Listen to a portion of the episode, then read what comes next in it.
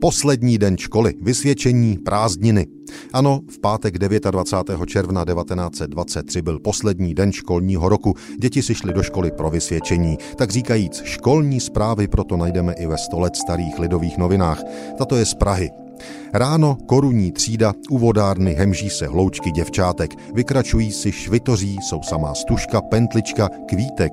Každý hlouček nese kytici pro slečnu učitelku. Tenhle má kytici obzvlášť velkou, parádní, je na ní očividně pyšný.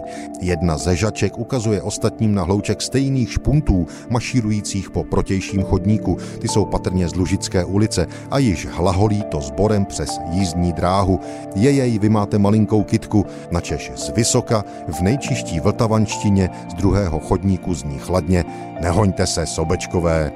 V Praze na Vinohradech u základní školy tedy vládla slavnostní nálada. Nebyla ale v Československu poslední den školního roku 1922-23 jenom pohoda. Podivná zpráva přišla třeba z tehdy československého Užhorodu. Včera byl první den zápisu do českých tříd při reálném gymnáziu v Užhorodu. Nával byl veliký a zápis ve 20 hodin ještě trval.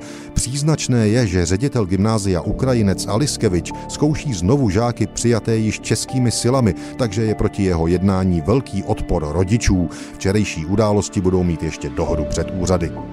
A ještě jedna školní zpráva ze Znojma, z města, ve kterém, jak lidové noviny připomínají, nebyla před válkou kromě obecných a měšťanských žádná jiná česká škola a Němci měli hned tři střední školy.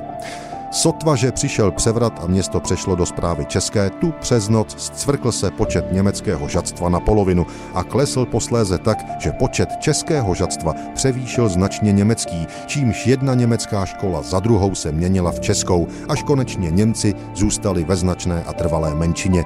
Minulého roku přešla zemská reálka do českých rukou a umístěno v ní české gymnázium a letos přišla pak rána na německé gymnázium, kde pro nedostatek žadstva uzavřena první, druhá druhá a pátá třída, takže do dvou roků tato německá bašta úplně zanikla.